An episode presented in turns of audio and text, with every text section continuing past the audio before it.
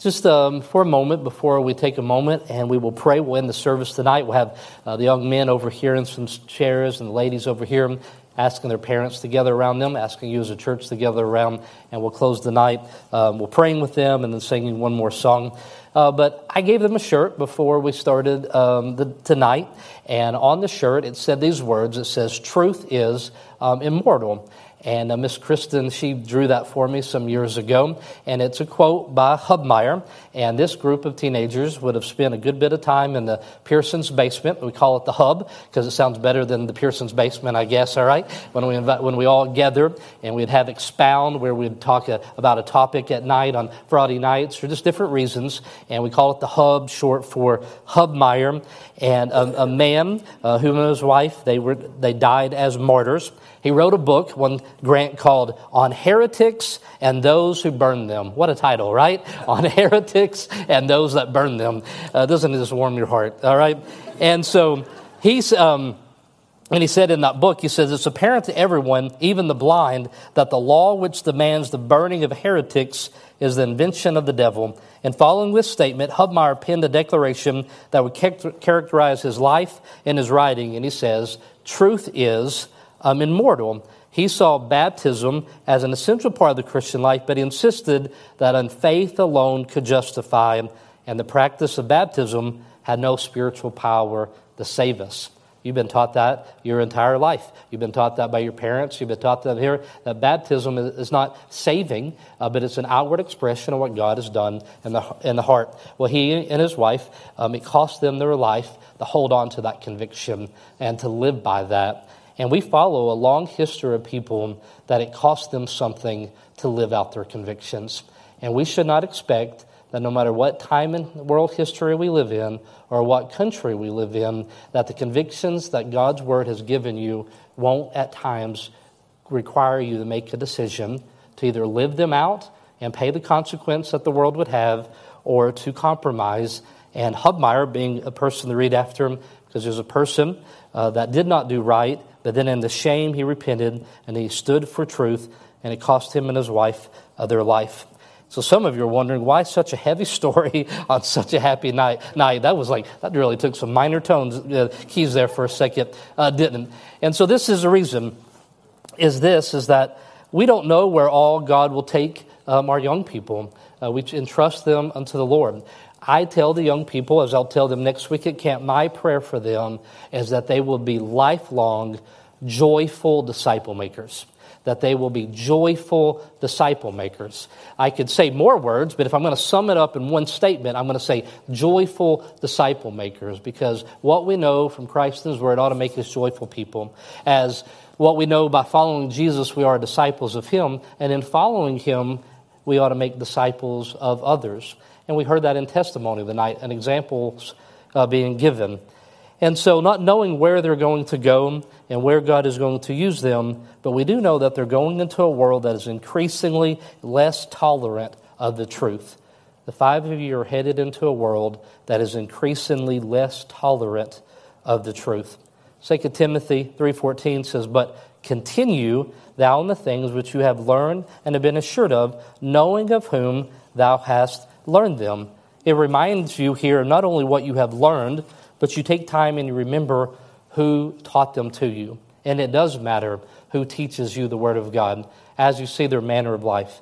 As Josh gives testimony of his mom and dad and the, and the way in which they have lived out the principles. We get taught principles as a kid, and then we want to know do they work? And we want to see them lived out. And so we're reminded of it.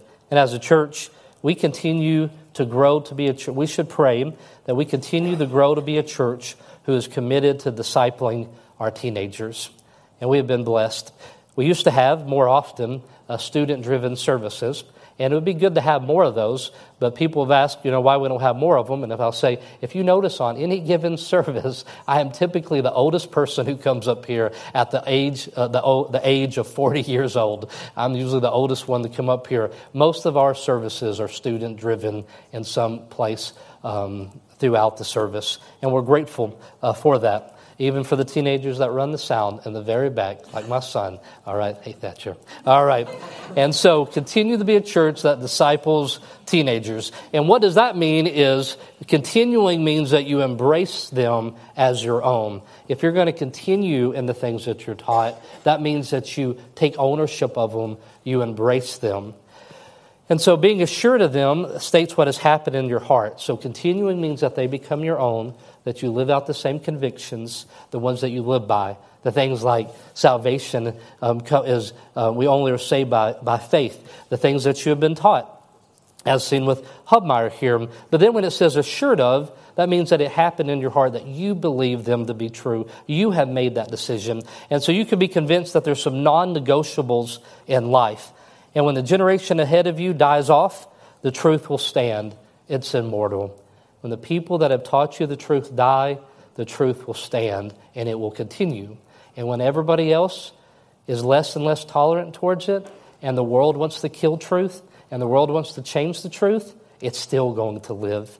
It is immortal. And so when everyone denies, you should stand. You should say, You should choose this day whom you will serve, and decide it will be him. If you haven't before this night, I pray that you will at this time purpose in your heart. And so 2 Thessalonians 3 5, my last verse for you, is my prayer that I'm going to pray for you when we gather around um, shortly. And this verse says in 2 Thessalonians 3 5, it says, And the Lord directs your hearts into the love of God and to the patient waiting for Christ. That the Lord would direct your heart into the love of God and into the patient waiting for Christ. Some ways, all of you have come a long ways in your particular journey, but in other ways, you're just beginning. In many ways, you're just beginning. We give the parents a book um, on parent and child dedication days called Shepherding a Child's Heart. And in that book, it speaks about the responsibilities to help shepherd your heart.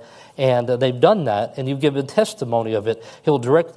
And now we're praying here tonight that as they have done, that you allow the Lord, the Holy Spirit, to continue to direct your heart, to shepherd your heart into the love of God and to the patient waiting. So, first of all, directing your heart into the love of God. Wish I could remember all the words that were sung just previously. What a great song to talk about um, our love for the Lord. And you remember, as believers, we're not only people who obey Jesus, we are people that do so joyfully. We don't just obey Jesus, we love Jesus because he first loved us. He first loved us, and he was demonstrated to us on the cross, and then we learned about it from God's word. And our response to his love for us is that we love him. And how do we demonstrate our love to him? We obey his commandments gladly and joyfully and thankfully because they are from our Creator and he knows how we are to live out our lives. So I want to remind you of that and all the learning of the things that you should do and, and, shouldn't do and, and be here and don't do that. And there's a whole lot of that in childhood of do this and don't do that. But don't forget, we do these things because we love Him. And uh, it is the work of the Holy Spirit that will guide your hearts towards the things of God. This idea is a clearly way. It clears the ways, the obstacles in your hearts towards loving God and steadfastly enduring trials. And without Him, our hearts would gravitate toward the things of self and this world. And so I pray that He continues to direct you in the love of God. Today, super proud of the five of them and where they're at, but I told them before we met, and I will remind them as I would remain every teenager, when the time in life comes, if you, you find yourself at a place and you're not proud of the decisions, that you haven't been directed towards the love of God, that you feel like you've been living in rebellion, and it's a Saturday night, and you wonder, will this place love you on Sunday morning? This is still your home because Jesus Christ, He loved you and He died for you, and you need to know that. It's important to me. When Satan gets you into an identity crisis and he tries to tell you you don't belong with God's people and you're a hypocrite for being there, I remind you you're never a hypocrite when you're among your family because you're a child of God as a believer. We're hypocrites when we live in sin. And so that's what you say. You say, I can't be here anymore. I'm a hypocrite. I have to leave the place. I have to leave the party. I have to get back to God's people because that's who you truly are. Your real identity as his children. And then so direct it into the love of God and then towards direct you in how to respond to resistance in the world. And that's what we're saying, that the world is less and less tolerant to those that hold on to the truth. So meditation on the love of God and patient endurance in Christ motivates us Christians to obey his word and to endure trials patiently. When we face pressure to compromise, we follow the example of Christ in suffering. Many times in your life, your next step in following Jesus will be to follow him in the suffering.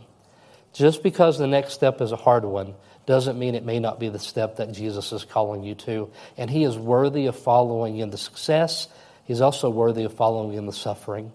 He went outside the camp for us, and when we suffer, we are joining it with him which means there's times in life where you're going to have to say no to a promotion. There's going to be times that you have to say no to an opportunity. There's going to have to be times that you say, I'm going to make this a priority for my family, and you're going to be misunderstood by this world. And following Jesus will bring suffering, but it's most certainly worth it. And so here's some practical areas.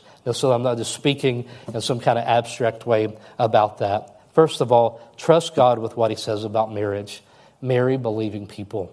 That's what God would have for you. That has to be a non negotiable. You marry people. My wife doesn't appreciate Kentucky basketball, and we've got over that, okay?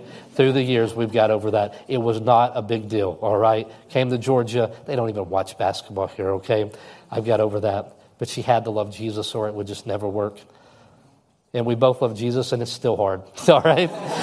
you know, it, it's it's hard because uh, sometimes I stop. I love myself too much, my selfishness. But Jesus told me that's the way of marriage, and so I trust Him in that. It's a non-negotiable.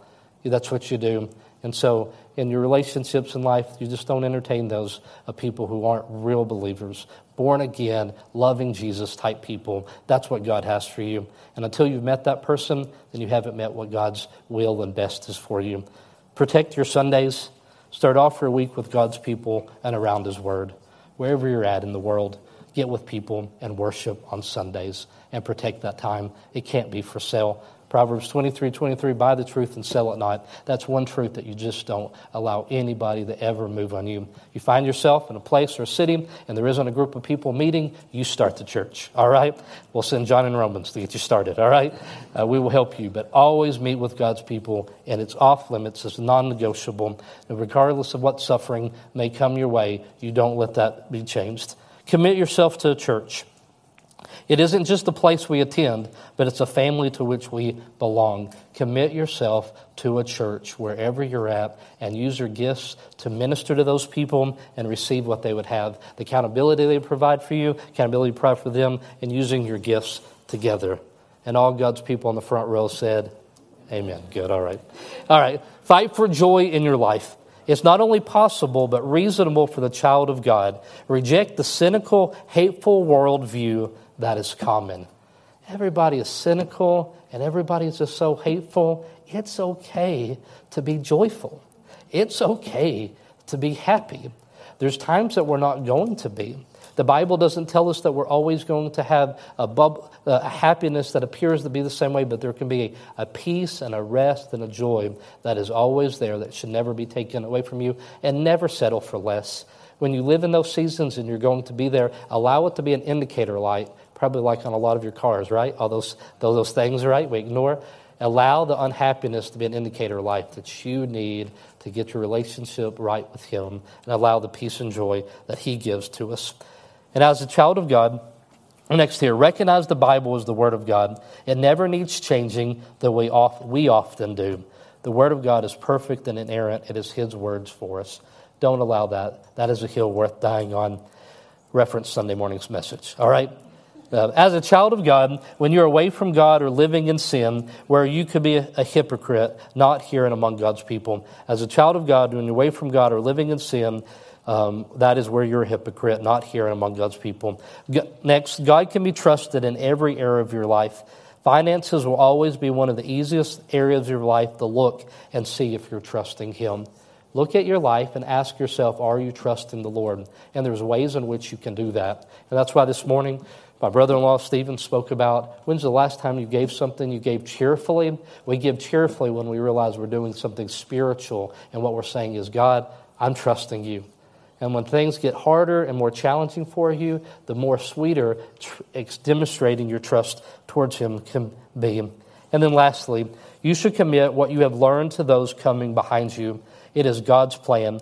If you do not have time for others, you not only need a change of your schedule, but you need a change of priorities in your life. There's always God's living according to God's design for your life will always allow you room and margin to care for other people.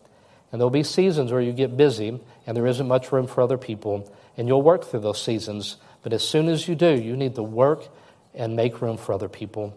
It's the most joyful life, it's the way He's created you. So don't allow yourself to get so caught up in just the things that you're pursuing in your career, or even being focused just on the things of your life without any room for other people.